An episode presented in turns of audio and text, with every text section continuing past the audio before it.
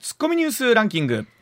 時事問題から芸能スポーツまで突っ込まずにはいられない注目ニュースを独自のランキングでご紹介、はい。ランキングを紹介する前にまずは芸能とスポーツの話題から、はい。2009年に50歳で亡くなったアメリカの人気歌手マイケル・ジャクソンさんの遺産管理団体が楽曲収入などのに関する権利の50%を1000億円程度で売却する交渉を進めていることが分かりました。音楽業界ではストリーミング配信の利用拡大で楽曲をめぐる権利の価値が上昇しているとされています、まあ、まあこれだけのお価値をだって売り出してもですね、補ってあまりある、ねえー収入になるということなんでしょうけど、はい。まあ、本当でも音楽のあり方っていうのが、まあ、それ西村さんもそうですけど僕らがこう中学高校の頃に楽しんでた形とは。根本的に変わってきて、もう CD を買うとかじゃなく、配信になってはい。て、それを多くの方がということですから、うん。実際に資産を管理してる方からもうその価値っていうものがうなぎ登りになってきてる。すごい、まあ、本当すごい世界だなと改めて思いますね。はい。続いてプロボクシングの2022年の表彰選手が発表され男子の MVP 最優秀選手賞にバンダム級で日本人初の世界主要4団体統一王者となった井上尚弥選手が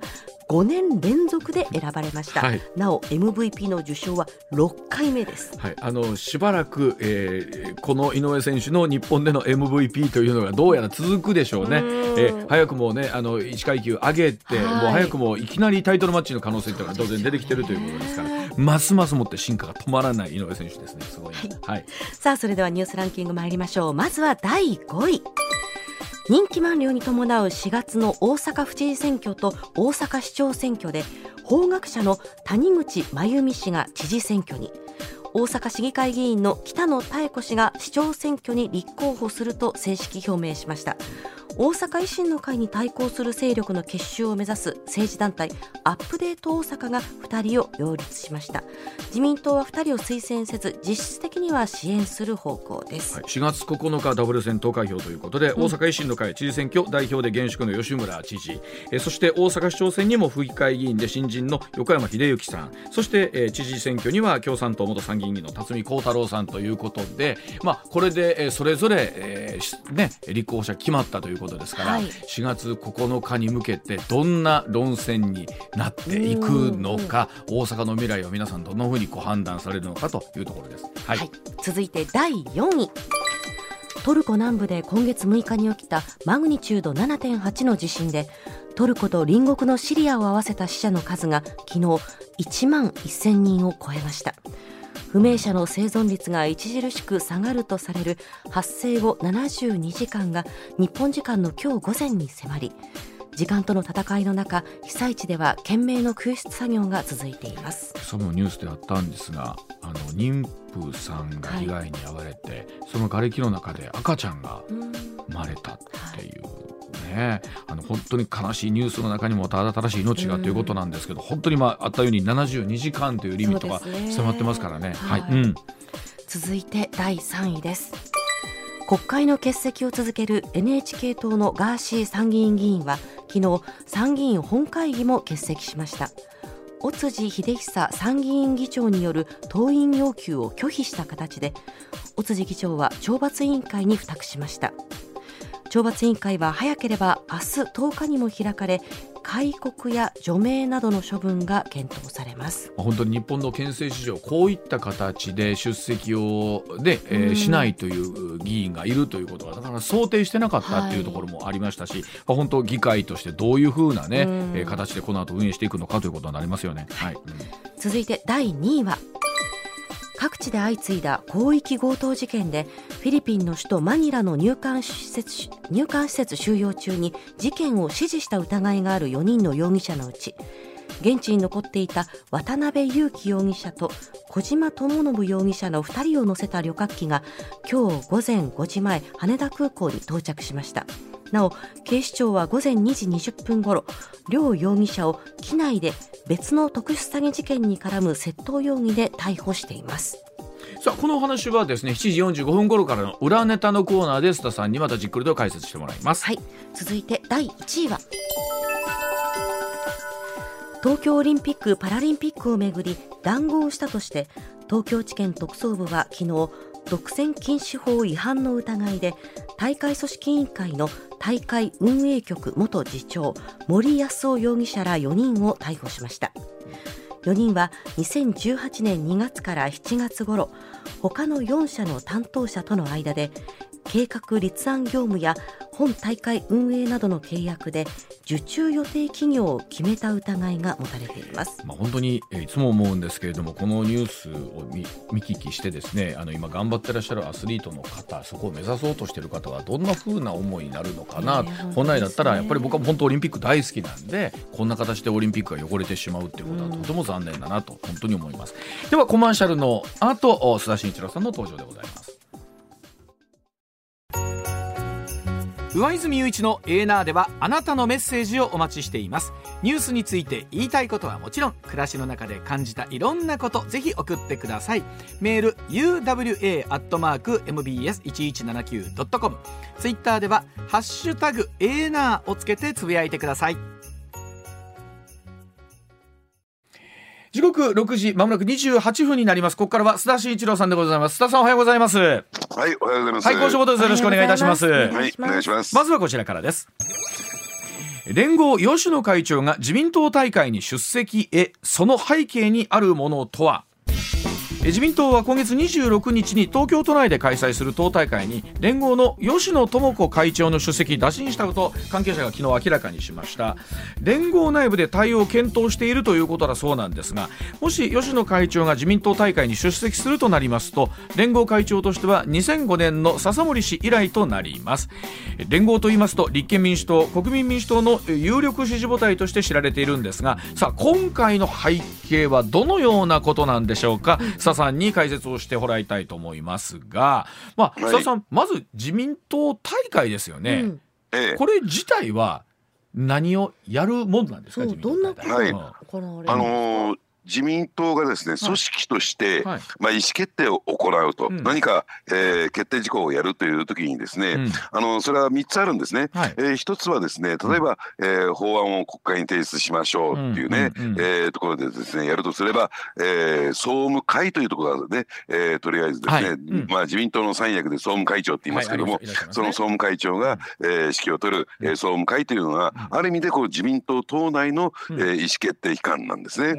でもう一つがですねもう少しグレードの高いところで言うと、はい、両院議員総会っていうのがありましてですね。まあここで、えーまあ、結果的にねとあの総裁選が開けない時にはですね、うん、えー、次の総裁を決めるとかね、はい、まあ議員の間で、まあ、意思決定を行うという意味では、うん、えー、最高意思決定機関。さらにその上の存在としてこの党大会があるんですよ。うんうん、ですからある意味でこう党のあるべき姿であるとか運動方針であるとか、うん、そういった大枠を決めるのがこの党大会ということになりますね。まあ、非常にセレモニーとしての意味合いも強いのかなと思ったりしますけれども、さあ、ここに連合会長が出席するということの意味合いですよね。うんえー、あのそれは非常に大きな意味を持ってくるんですけどもただその一方でね、うん、私今回の動きというのは驚いてません、はい、まああのいくつかのメディアでですね、うん、大きく取り上げられてはいるんですがまあこうなるだろうなと思ってましたね、はいうん。うん、でどうしてかというとこれ昨年の党大会で、はい、えー、自民党の運動方針が決められたわけなんですが、うん、その中でですね連合並びに友好的な労働組合との政策懇談を積極的に進めるという一文が盛り込まれたんですよ。はいはい、で連合という名前がここで出てきたんですね。はいではこれ一体具体的にどうやっていくのかというとですね、うん、やっぱり段階を踏んで来年のつまり去年のこれ党大会で運動方針が決まりましたから、うん、今年のですね党大会で連合が招かれて、うん、えー、正式にこの政策懇談が、えー、スタートするんだろうなという予測は昨年段階からついてたんですね。でじゃあ、えー、これ自民党にとっての狙いは何なのか、えー、あるいは連合にとっての狙いは何なのかというとですね、はい、まあある意味でぼやっとした形ではあるけれども、両者の思惑というのは一致してるんだろうな、うん、それは何かというと新たな55年体制の構築、うん まあ、よくこの55年体制って聞きますよね。じゃあこれ一体何かというと、えー、実はこれ1955年に、はい、えー、確立した政治体制であってね、うんうん、まあ、あの自民党も自由自由党と民主党が、はい、えー、合併しました、合流しました、はい。ね、あるいは社会党もですね右派と左派が合流しました、うん、ということであの国会でのですね勢力図分布がですね、おおよそ決まったんですよ。どういう形になったのかというと、えー、自民党2に対して旧社会党が1と、うん、2対1というですね、うん、まああの微妙なですね、えー、議員のこの分布が決まった。で、これがそのままねあの定着すると何が起こるかっていうとですね、えー、自民党与党自民党は自ら望んだ、えー、まあ法案ですからね条約を進めることができるけれども、その一方で3分の2を確保することはできないんですよ、両議員で。ですから憲法改正をすることができないんですね。2対1をずっと維持してきますよね。はい、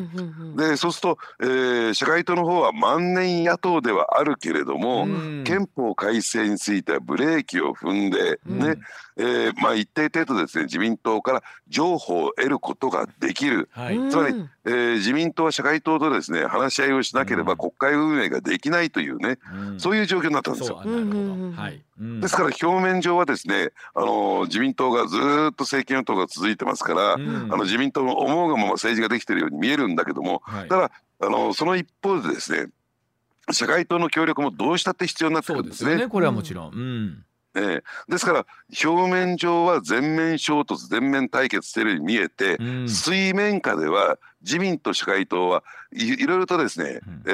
ー、まあ協議し合ってね譲歩し合って、はいうん、それで政治を進めてきた、うん、これが55年体制なんですよ。それでこの番組でもたびたび申し上げているようにその水面下の協議のテーブルというのが、はい、えー、国体なんですよ。はい国はい、国家対策ですね。はい、うん、えー、ですから、えー、その国会対策の中でね、うんうん、話しい時には、うん、なんかこう麻雀かなんかねかけ麻雀が開かれて。えーえー、わざと、えー、自民党は社会党に負けたふりして、うん、えー、翌日ですね、うん、その生産でお金を届ける、うん、まあそういった現金の現生のやり取りまで行われた、という状況、ところがここ近年ですねその旧社会党の系譜を継ぐ立憲民主党は、ね何を思ったか、はい、55年体制から脱却してですね、うん、共産党と組み始めてきた、うん、もう共産党は水水面下のですね。交渉なんかしないんですよ、はい。うん、全面対決全面対立という形の路線に野党共闘という名のもとにですね、大きく方向性を変えてきたんですね。はい、なるほど、そうすると連合というのは共産党系の労働組合と激しく、えー、これ対立してきてきて経緯がある。はい、で加えてですね連合にとっても例えば賃上げであるとかえー、労働組合員にとって必要な法律であるとか、うん、そういったものがですね実現ができなくなっちゃうんですよ、水面下の協議がやらないから。なるほどうん、これはじゃあ労働組合として何の成果も得られないよねということで、組合員からの突き上げも出てくるし、うん、ね。えー、労働組合としての存在意義というのが問われかねない状況になってきたんですね。まあ、でもそれでいうと本当に例えば今回吉野さんが連合の会長になった時もそうでしたけど、もう会長になった時からその話ってありましたよねこう自民党とどんな距離感でっていうの距離が非常に縮まったっていう話はずいぶん。前から出てましたし、うんそれこそ須田さん例えば本当今21世紀ね組合の在り方とはみたいなところにもなってきますよね。そうですね、うん、あのですからやっぱり非正規雇用の正規労働者とい。ったらいいんですか、はいうん、これはですね、まあ、連合の、えーまあ、対象になってないというかですね、はいはい、連連合のメンバーではありませんからね、うん、ですからそういったところは、まあ、置き去りにされてしまうわけなんだけども、とは言ってもですね非正規雇用の労働者の方がどんどんどんどん拡大してきて、ね、むしろ正社員の方が減っていくというなると、やっぱり連合の存在意義というのはどうなんだろうかっていうところになりますよね。でどうでしょう？やっぱり、えー、こういった形で党大会に出席すするというこれでもメッセージになるしこれ出席しないもメッセージになると思うんです。よね、うん、ここまで来ると。うん。そうですね、うん、ですから出席するというのはですね、うん、もちろんですね連合は、えー、まあ選挙でね自民党を応援することはないけれども、うん、立憲民主党や、うん、えー、ね、あの国民民主党に対して、共産党、まあ、国民民主党はいかないでしょうけど、共産党と共同歩調を取るんだったら、もうあなたが手来て自民党とやるよっていうね、うん、えー、そういうメッセージを図らずも送っているということですよね。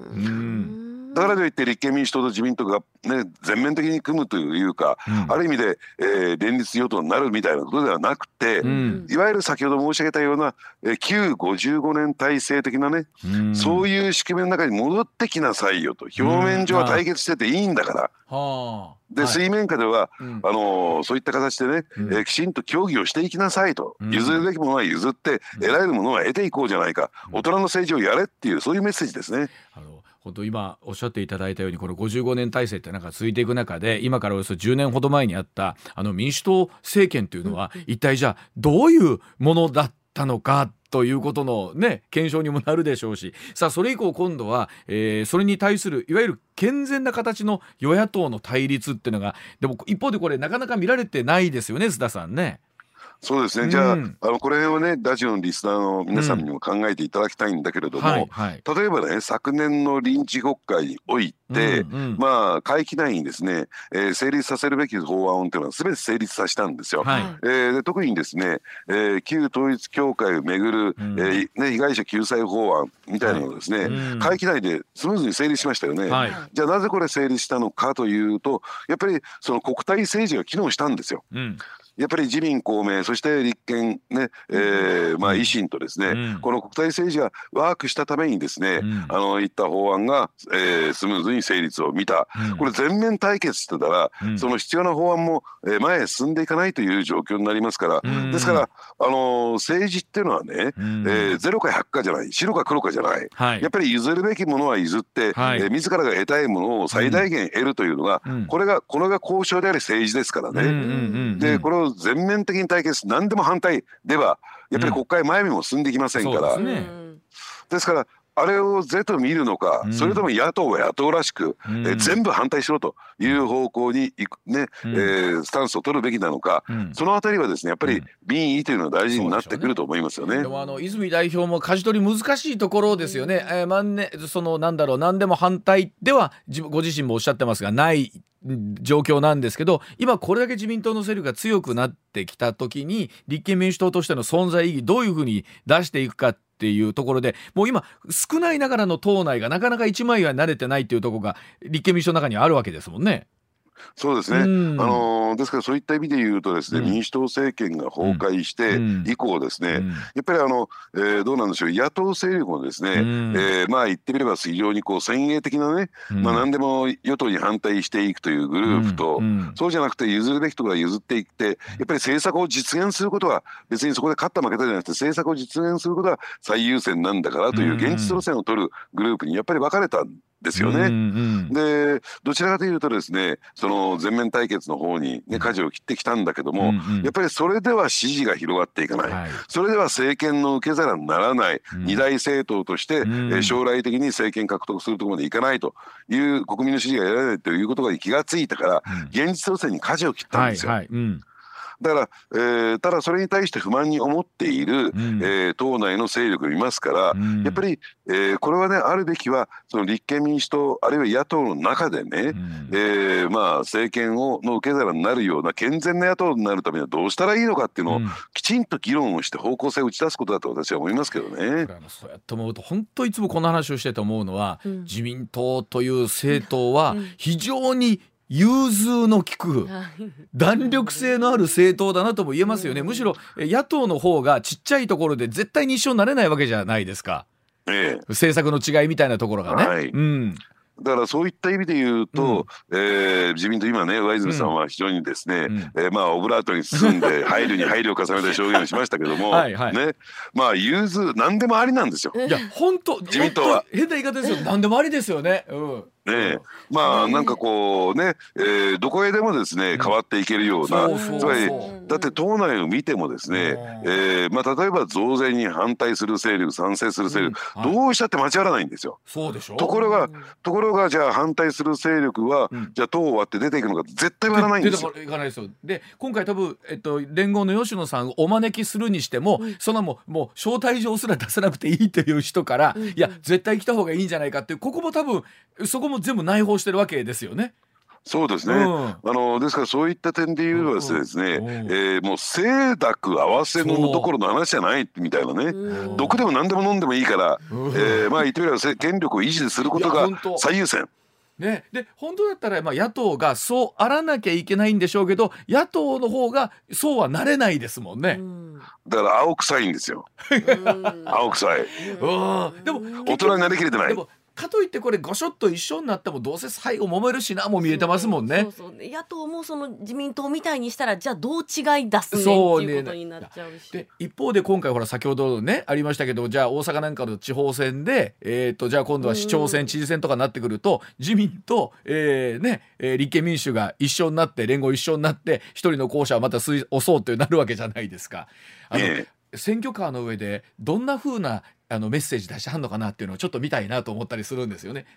大阪なんかの場合は維新対それ以外っていう構図になってますもんね。はい、だから、うん、あのー、そのあたりのね、うん、その有権者の受け止め方ってどうなんだろうかっていうね。うんまあさすがに以前ね、うん、えー、自民と共産党が相乗りした時は、うんそれはねえだろうって相当有権者反発して、はい、で私もですね応援演説気に入ったら、うん、自民党のね支援者もですね、あれはねえよなってみんな言ってましたからね。ででもいざ選挙になってくるとそんなことはもうとりあえず出さなきゃみたいな感じになりますもんね。もう出す人いなかったってことは見え見えですからね、もうこれ、自民党サイドは。うん。だからあの、まあ、もちろん国政と地方の政治っていうのは違うし、また大阪っていうのはその、えー、維新の会というところを中心にした勢力が非常にたくさんいますので、また考え方がね、えー、違うんでしょうけど、ただこれでいうと、本当、ただ55年体制ってもう、須田さん、70年経ちますからね。ええ、うん、あのですからね、うん、あのまあ、かつての55年体制っていうのは旧社会党がその万年野党というか野党第一党の、うん、えー、ポジションにね安住してぬるま湯状態になってたんですよ、はいはい、もう政権を獲得するという意欲がなくなった、ねうん、ですから確かにね55年体制って聞こえ悪いんだけれども、ただ政策を前へ進めていくためにはですね、やっぱり譲るべきところは譲って、えー、どうしてもこれ一線を譲れないというところに関してはですね、そこは頑張ってそれに対して与党が聞く耳を持たなければ、それれはですね強硬ね強行採決なんか出てきたらそれでは体を張って反対するとこれは分かるんですよ。うんうん、ただじゃあ野党としてね,、うん、えー、ねの立場としてはやっぱり国にとってこれが必要だとなったら、ね、やっぱり協力できるようなね、うん、そういう体制を築く。それを見ててですねそれを繰り返して積み重ねていくことによってあの国民有権者はですね、うん、あ野党のも立憲民主党の方も大人の政党になったなと、じゃあ今度一旦任せてあげようかというような状況を作っていくっていうのが一番近道じゃないかなと私は思うんですけどね。結局でもやっぱこう蓋開けてみたらねこの、まあ、コロナという非常に大きな、まあ、問題があった後なんですけどやっぱりここ30年にわたって本当他の国に比べて日本の経済成長全くもってしてないっていうことに関しては、うん、やっぱり大いに、まあ、反省しなきゃなんないところってたくさんあると思うんですよ政治の中でも。はいうん、であので我々今日明日はとりあえずまだ普通にえ多くの方が暮らしてらっしゃるもちろん厳しい方いらっしゃってなんですけど今までの本当日本このまんまでいいのかなって今多くの人がその経済面からも含めてだし思ってらっしゃるものがこうなんだろうな言葉として難しいんですけど現実化してないですよねこう日本がよりいい国になっていくためにどうしたらいいのかっていうのが。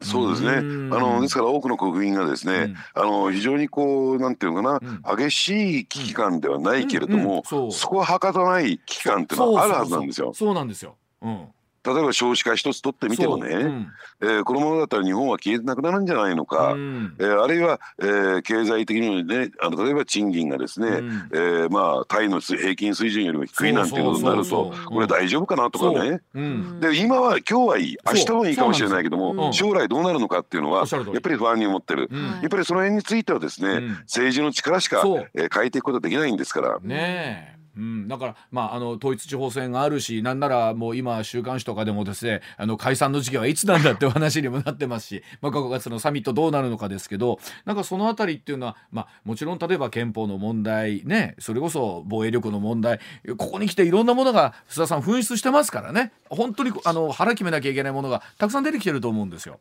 そうですね、うん、まあですから第二次世界大戦後日本は高度経済成長期をね、うん。うん、えー、まあ経てですね大国になりましたよ、うん、ただそこのその間のですね制度疲労というのはいっぺんに出てきてる、そうですよねうん、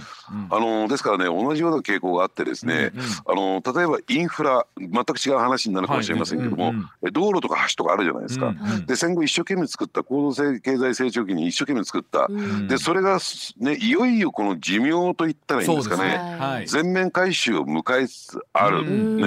えー、ですからいっぺんにそれがやってきちゃったと、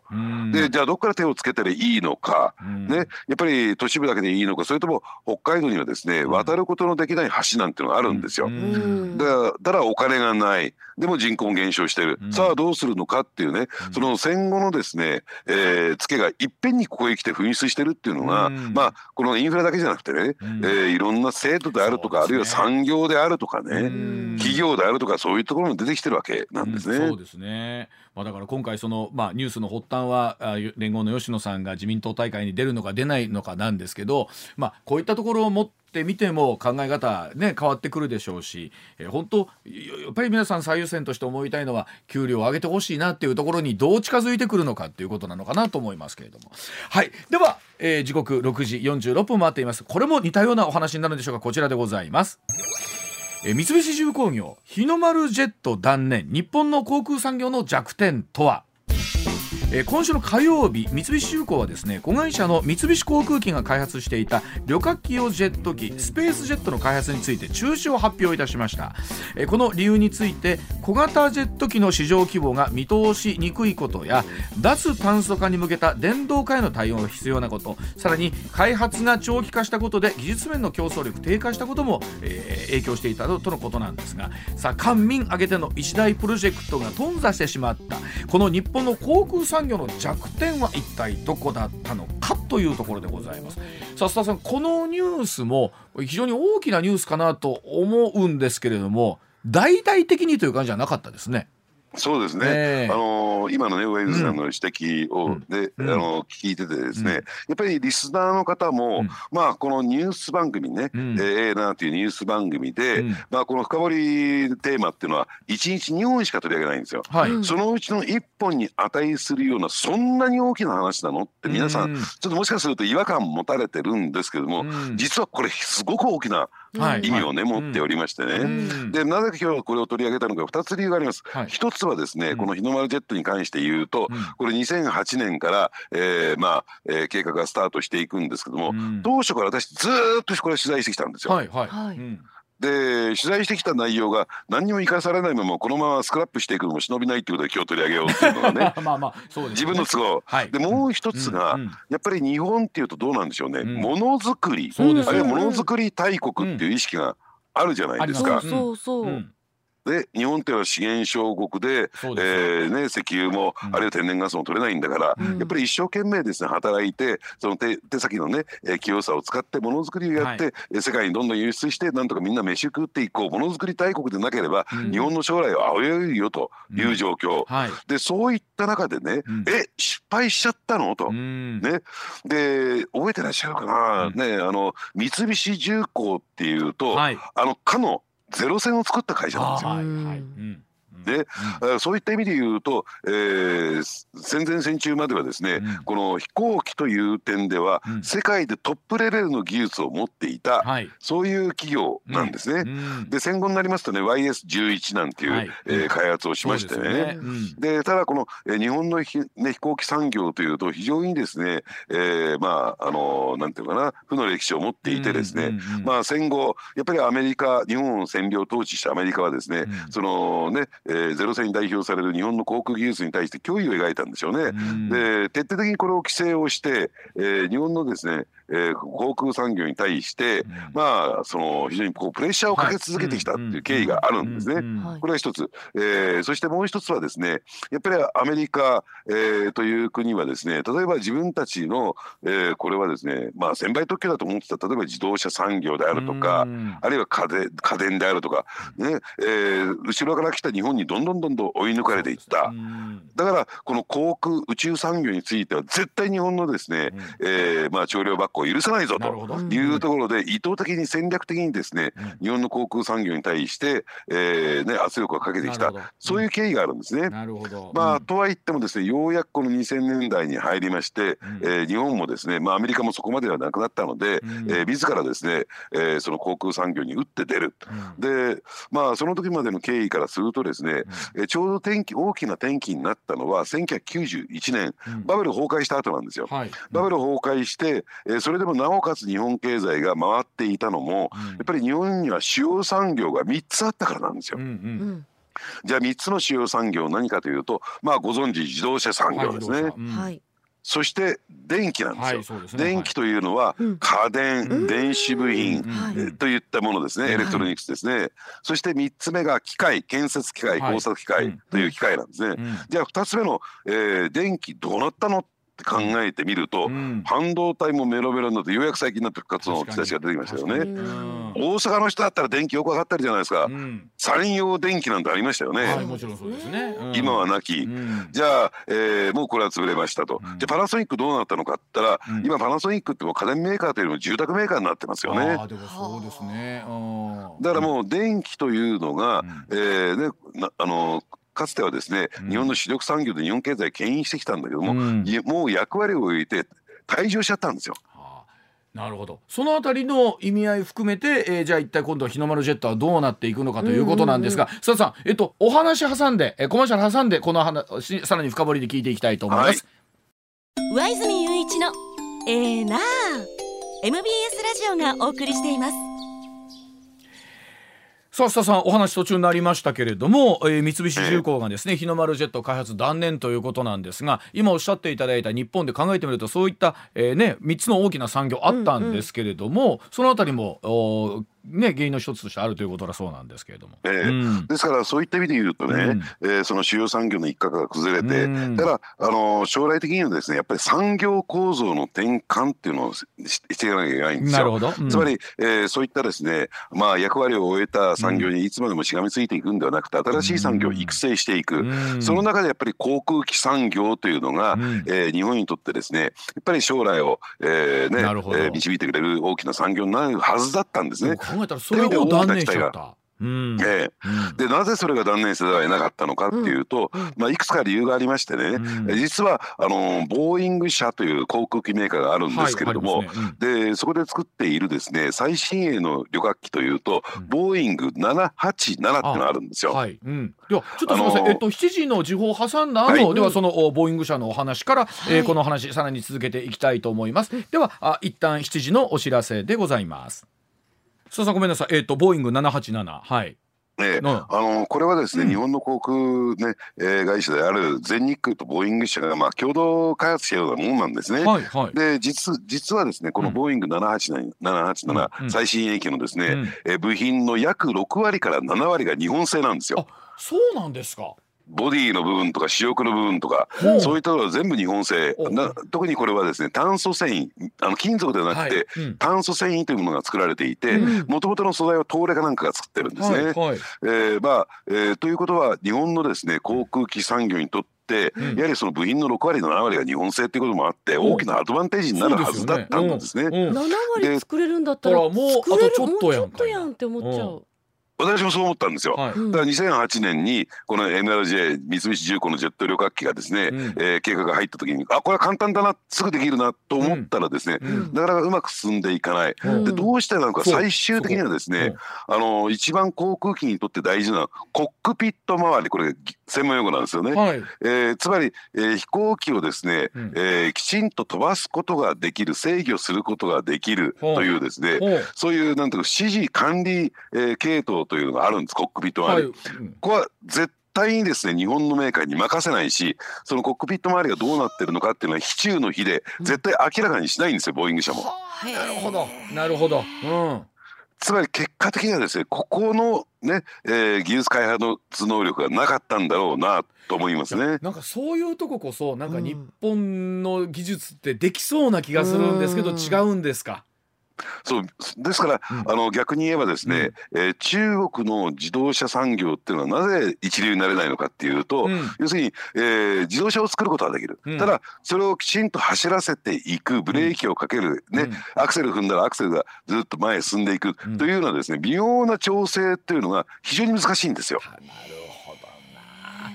あのそうあのねほら全然他局さんのお話ですけど今 NHK さんの朝ドラのさ「舞い上がれ」っていう中で、あの大阪の町工場がね、まあボルト一つこうやってね、えー、みんなで協力して作るみたいな話あってすごい技術力だなと。そこはできるんですね須田さん。だからそ、ね,、のボディだったりネジの部分だったりするとすごい抜群の信頼性できるけど、はい、肝心要のそのコックピット周りの開発だけが言ったらもうブラックボックスに入っててできないと。なかなかうまく進んでいかない。で今の旅客機っていうのは、うん、あのねパイロットさんのですね役割とほとんどなくてですね、うんうん、離陸から着陸まであるいは、えーね、水平飛行してる時まで、はい、全部コンピューター制御なんですよ。ですねもう、うんうんうん、だから非常にですねそのコックピット周りが非常に重要になってくるんですね。まあでもこういうのってほら難しいなと思うんですよね。こうえっ、ー、と官民挙げて一体プロジェクトで進んで、はい、ここまで投資するだけ投資したものをやめなきゃいけないっていうのもこれまた、えー、損得含めてですけど苦渋のケースなんだったと思いますけど。ものすごい金額がだからつぎ込まれてますでしょう、ね。えー、で加えてですねその1兆円というね投資が回収できなかったということに加えて、うん、じゃあ日本のものづくりは将来何で飯食っていくんですか？そうそうそうそう。そのですね方向性が全くないんですよ。うん。まあ、これが一番ですねこのニュースの大きなところですね。そうか。まあでもおっしゃるように確かに日本の家電メーカーってすごいけれども、まあ、家電も何て言うんでしょう一通りの進化を遂げてしまってっていうところもありますしね。はい、ですからある意味で、えー、後ろから来たですね途上国のメーカーにキャッチアップされてしまってで、ね。うん、追い抜かれていったという状況、うん、でもかつてね同じような産業で繊維産業とかいろいろあったんですよ。はいはい、うんですからその度ごとに日本のものづくりは進化を遂げて、うん、だって、えーね、自動車メーカーの優と言われてるトヨタ自動車だってもともとトヨタ自動食器という、はい、はたりをする機械会社だったんですよ。そこから、えー、進化を遂げて自動車メーカーになった。でこれが産業構造の転換なんですよ。そうですね。でもそれでいうと須田さんあの例えば電気自動車の方にね EV にシフトしていく中で日本のもう本当家芸であるハイブリッドが、えー、この後使えなくなっていくわけですもんね。生産ライン変えなきゃいけないし。うんでところがその電気自動車に関して見てもですね、うん、あの自動車に搭載する、えー、電池ね、うん、えー、このこの技術というのが、えー、日本はちょっとアメリカや中国よりも遅れているという状況に今なってきてるんですね。なるほどな。そうなると本当確かに須田さんおっしゃるように、えー、一つ日本の今の、えーと、大きな主要産業になるはずだったいわゆる日本製のジェットが開発断念となると、うん。うん、本当それに変わるものは須田さん次何人？次どうします次次どうします？ささん何が何がいいんですか？例えば例えばね、バイオ医薬品なんていうのも、うん、えー、期待を大きく集めてるんですけれども、うん、ですから、えー、コロナに対するねあの医薬品なんていうのも出てきましたけれども、うんうんうん、ただどうなんでしょうね。この辺りもね、うん、えー、例えば日本の、えー、医薬品メーカーワクチン開発できなかったんですよ。そうなのそうなの。そうですよね。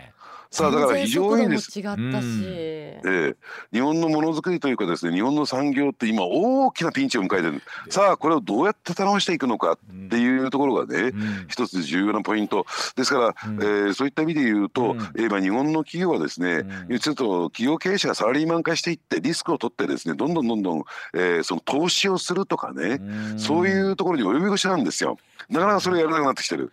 ですから、その辺の発想を変えていかないとダメですね。さっきね、あった話あった55年体制以降そうですけど、なんか日本ってそれこそなんかまだバブルの時の思い出じゃないですけどね、なんかいつまでも豊かで物価も高くて非常にまあ過ごしやすい国であることはそうだと思うんですけど、えー、非常に豊かな国だっていうふうにありましたけど、いつの間にか、えー、世界の中でもですね、そのお給料の水準にしてもそうだし、産業界においても、えー、実は全然リードしてないっていうことがなんか改めてですけど須田さん浮き彫りになってきてますね今回のニュースでね。そうですね、うん、えー、ただ先ほどねガイドさん言っていただいたように、うん、やっぱりそういうね中小零細企業の技術力はまだ世界に冠たるものがある。し。で働く人のですね、勤勉さであるとかその工夫する能力であるとか、これやっぱりね、えー、日本日本っていうのはまあ世界最高水準なんですよ。だと思います。こういったものをなんとか生かしていくっていうね、はい、えー、ことをやっていくべきだし、うん、やっぱり、えー、どうなんでしょうね。そういった大企業がですね、うん、どんどんどんどん、えー、研究開発費のお金を使い中小企業のですね、うん、育成にもお金を使うというね、お金あるんだから手元に。ですね、はい、じゃあ須田さんこの後7時40分頃からは、うん、えー、例の強制送還のお話含めてまた伺ってまいりたいと思います、はい、この後もよろしくお願いします。はいお願いします上泉雄一のエーナー MBS ラジオがお送りしています。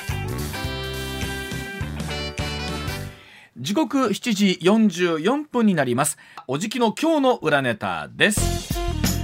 さあ須田さんにですねこの時間帯は今度は裏ネタでいろんなお話聞いていきたいと思います。では須田さん今日の裏ネタお願いいたします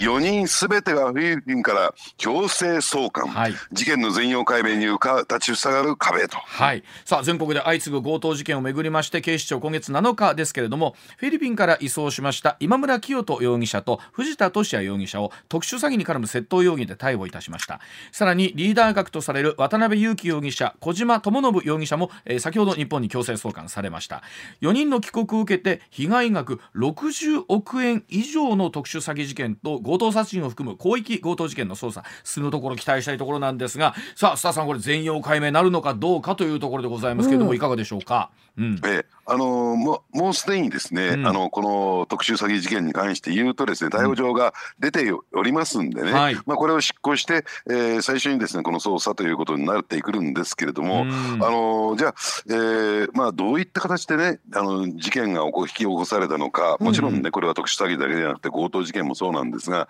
まあ、その全容解明してもですね問題が全て決着がつくわけではないんですね。はい、で警察が最終的に目指していくのは何なのかというと、やっぱり、えー、今回のですねこの特殊詐欺事件あるいは強盗事件のですね、組織の方ですね組織の方の全容解明というところになっていくのかなと思いますね。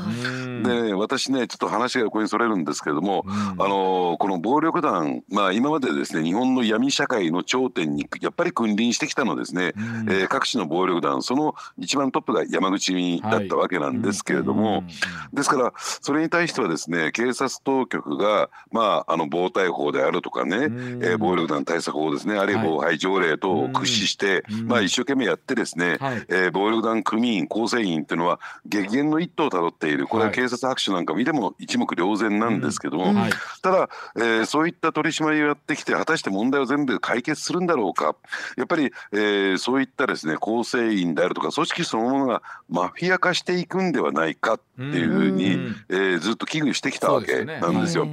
でマフィア化って何かっていうと少なくとも暴力団っていうのはあの自らはですねやっぱり人教組織人教団体という意識がありますから、決してその組織の存在を隠そうとしないんですね。一定の矜持みたいのがあるんでね、うん、で構成員であることも、えーまあ、これも隠そうとしない、うん、ですからそういった意味で言うとですね防対法防害条例の当てはめがしやすいんですよ、うん、認定がしやすいんですね。はい。はい、でところがですねやっぱりこの、まあ、マフィアっていうのはですね要するに組織としての、えー、認定がしにくいというか組織があることを隠して隠して隠そうとしますし、うん、で加えてですね、えー、構成員であることを隠して一般市民を装うんですね。うん、ですから防対法とか防犯条例の対象になってこないんですよ。はい、規制できないんですよ。でしかもですよ今回明らかになったのはやっぱりあの国境を越えててグローバルな組織になってしまうんだと。そうですねだからそういった意味で言うとそのグローバルなマフィア組織でありしかもですよ、えー、外国のですね腐敗した警察であるとか民間当局とですね、結びつくことによって、でよりその活動がしやすくなった犯罪行為がしやすくなったという状況、で少なくともですねこの、えー、強制送還された4人がですね、はい、えー、この組織の全員ねあのを全部把握していたとか掌握していたわけじゃないんですね。うん、やっぱりこうどう見たって、うん、その上にですねもっともっと、えーまあ、ボスと言ったらいいんですかね、はい、リーダー役がいるはずなんですよ。あこの4人じゃないということですね。そうですね、うん、ですからこの4人の役割というのは少なくとももともとはその特殊詐欺のですね、はい、を手掛ける一部門といったんですが一グループの、まあ、リーダー役ではあるけれども組織全体のリーダー役ではないっていうことなんだろうと思いますよね。ということはこの4人が逮捕されてこの後、まあ起訴ところが行ったとしても、うん、じゃあ果たしてどこまで分かるのかというと全てではない。うん、そうですね。ですから2つポイントあってですね、えー、この4人がどこまで組織の全容を把握しているのかどうなのか、うん、知らないことはこれ喋ることできませんからね、うん、じゃあ知っていたとしても、はい、ねえー、その供述に応じるかどうかおそらくね完全無期つまり監目を貫いてくるはずなんですよ。そうなんですか。はあで、うん、ですからそういった意味で言うとですねあの量刑は最高になる可能性も高いんだけどもそれでもですね、うん、えー、組織を守るということで、完全黙秘というね、うん、えー、ところを貫いてくる、ただその辺は百戦錬磨のですね、うん、えー、捜査員警察官ですから取り調べに当たるのはね、うん、えー、そのあたりで、えー、どう攻防が繰り広げられるのかというところになってくるんだろうと思いますね。しかしこれでも安田さんね60億しかもこういあの次から次へとえー、このグループではないかと言われるものが明らかになってきているものを考えた時にこれをフィリピンから指示していたさらに実行部隊がある、うん、これあの広いネットワークになってるんでしょうねきっとね。そうですね、うん、えー、ですから非常にですねこの完成されたと言ったらいいんですか、はい、極めて精緻にシステマチックさになった組織があるんだろうと思います。あの、うん、だってこれいくらね、うん、あのねあの通信アプリを使ってね、匿名通信アプリを使ってもフィリピンから指示出しただけでうまくその犯罪組織が動くはずありませんからね。そうそうそうこれね、えっと、今回4人が、まあ、強制送還されて逮捕されてるんですけれども、うん、じゃあに他に今今後起こらないかというと決してそうじゃないってことですかね。まだまだこの同じグループの中での犯行っていうのはこの後も起こるということなんでしょうか？ですからあの、うん、まだヘッドが残っていて、トップが残っていてでなおかつ潤沢な資金があって。うん、ノウハウの蓄積があり、そしてやっぱり今回ですねあのねまあ、こういった犯罪行為をするにあたってですね、やっぱり、えー、その携帯電話国内においては飛ばしの携帯電話等も必要でしょうし、あるいは何よりもですねその強盗に入る先の名簿であるとかね、あるいは、えー、特殊詐欺を実施するにあたっての、えーね、引っかかりやすい人の名簿であったりとかそういった、あのー、まあね、ものをどうやって入手してきたのか、ね、一説には名簿屋と言われているその専門職があると、はいね、でですからそういったところまでです、解明できないと要するにそういう実行部隊を取り替えればいいくらでもですねこういった犯罪行為ってのはできるんですよ。これ佐さん例えば強盗殺人とかとなってくると日本でも最も重い罪になるっていうぐらいねそう頻発するものがきっとないと思うんですけれどもこれだけ多くなってきてるってことは、ええ、なんなら全てがここに紐づいてんじゃないかなとそれは思っちゃうんですけど。ね、うん、そうですね、うん、で加えてですね、まあ、今回のその強盗事件だって、うん、えー、そのね被害の全容っていうのは解明できてるのかどうなのか、はい、例えばその入ってる先を含めましてねいろいろこう調べていくとですね、うん、えー、まあ、なかなか警察に届け出ることのできないような、そういった、えー、人たちもいるようなんですよ。それは、えーね、税金の面であるとか、はい、あるいは場合によってはそれが犯罪収益金であったりしてね。ですからそういった意味で言うとですね生活警察はですね、うん、えー、まあその全容解明するにあたっていくつも超えなきゃならないハードルがあるんだろうなと思いますね。これでも本当それで言うと今回ね、よくこの4人は強制送還できましたね。ええ、うん、あのですからそういった意味で言うと、完全に政治決着なんですよ、うん、逆に言えばフィリピン側からするとこれ超法規的な措置ですから。そうですよね。はい。はい、うん、法律を超えた措置ですからね。ね。うんだからそういった、えー、まあ言ってみればですね日本のその外交交渉みたいなね、うん、えー、結果こういった形が取られた。でも、そうは言ってもですね、うん、えー、フィリピンとしてもあるいはフィリピンだけじゃなくてですね、うん、えー、東南アジアであるとかあるいは中南米の国はそういう国が多いんだけれども、うん、やっぱり警察であるとかこの番組で申し上げたようにその入管の組織がですね、もう極度に不快不愛してるんですよ、はいはい、むしろその警察の一部はですねマフィア化してるとも言ってもいい。でそういったところとですね結びついてるということがあるんですね。うん。そうか。あのそれでいうと今回の件だけじゃない人たちがまだ海外にいるかもしれないってことですかね。まあ、間違いなく海外いるでしょうね。うん、あのいくらですね入管施設に入っててもですね、うん、やっぱりその協力者がいなければ、うん、えー、ね、収容所の外からですねやっぱり協力する存在がなければ、やっぱりあれだけのことはできないですし、ね、やっぱり警察であるとか入管の職員と交渉しながら、ね、交渉するためにはお金が必要だということになりますからね。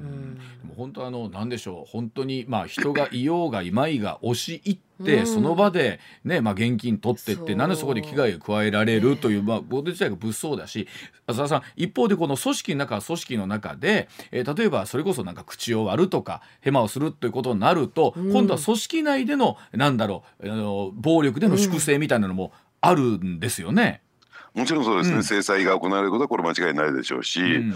ただやっぱりあのどうなんでしょうね、これ、うん、えー、警察の方もね手をこまねいて見てないんで、うん、例えば先だってこの番組の取り上げたように、うん、えー、まあ工藤会で、うん、えー、大きな問題を抱えた福岡ですね、うん、えー、福岡県警にですね要するにそういった暴力団組員ではない一般市民を装った、まあある言い方をすれば半グレ的なね、あるいはグレン隊的な、えー、それを中心にですね暴対法じゃ摘発できないようなそこをですね摘発するために200人を超える規模で専門、ね、うん、要員を送り込んだってありますよね。まあ、あらゆる法令を駆使して、えー、摘発していくんだと、まあ、そこでちょっと実験的なと言ったらいいんですかね、えー、ことが行われて、そこで、ね、やっぱり警察の方もノウハウをこう蓄積していくんだろうと思うんですね。ね。まあ、もちろんあのあれですよ多くの人はあの安全にね、幸せに暮らしたいと思ってらっしゃるわけですからなんかこの辺りどんなふうなねあれなるのかですけれどもさあ本当いろんな意味で須田さんこの4人に今後どんな取り調べが行われてどんな供述出てくるのか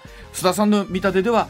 割らないだろうということなんですね。ええ、口を洗ってこないんだろうと。ただそのあたりはやっぱり一番の専門家を送り込むはずですから、うん、なんとかですね全面事件に追い込んでほしいなと思いますね。わ、ね、かりました。はい、須田さん今週もどうもありがとうございました。はい、ありがとうございました。ありがとうございました。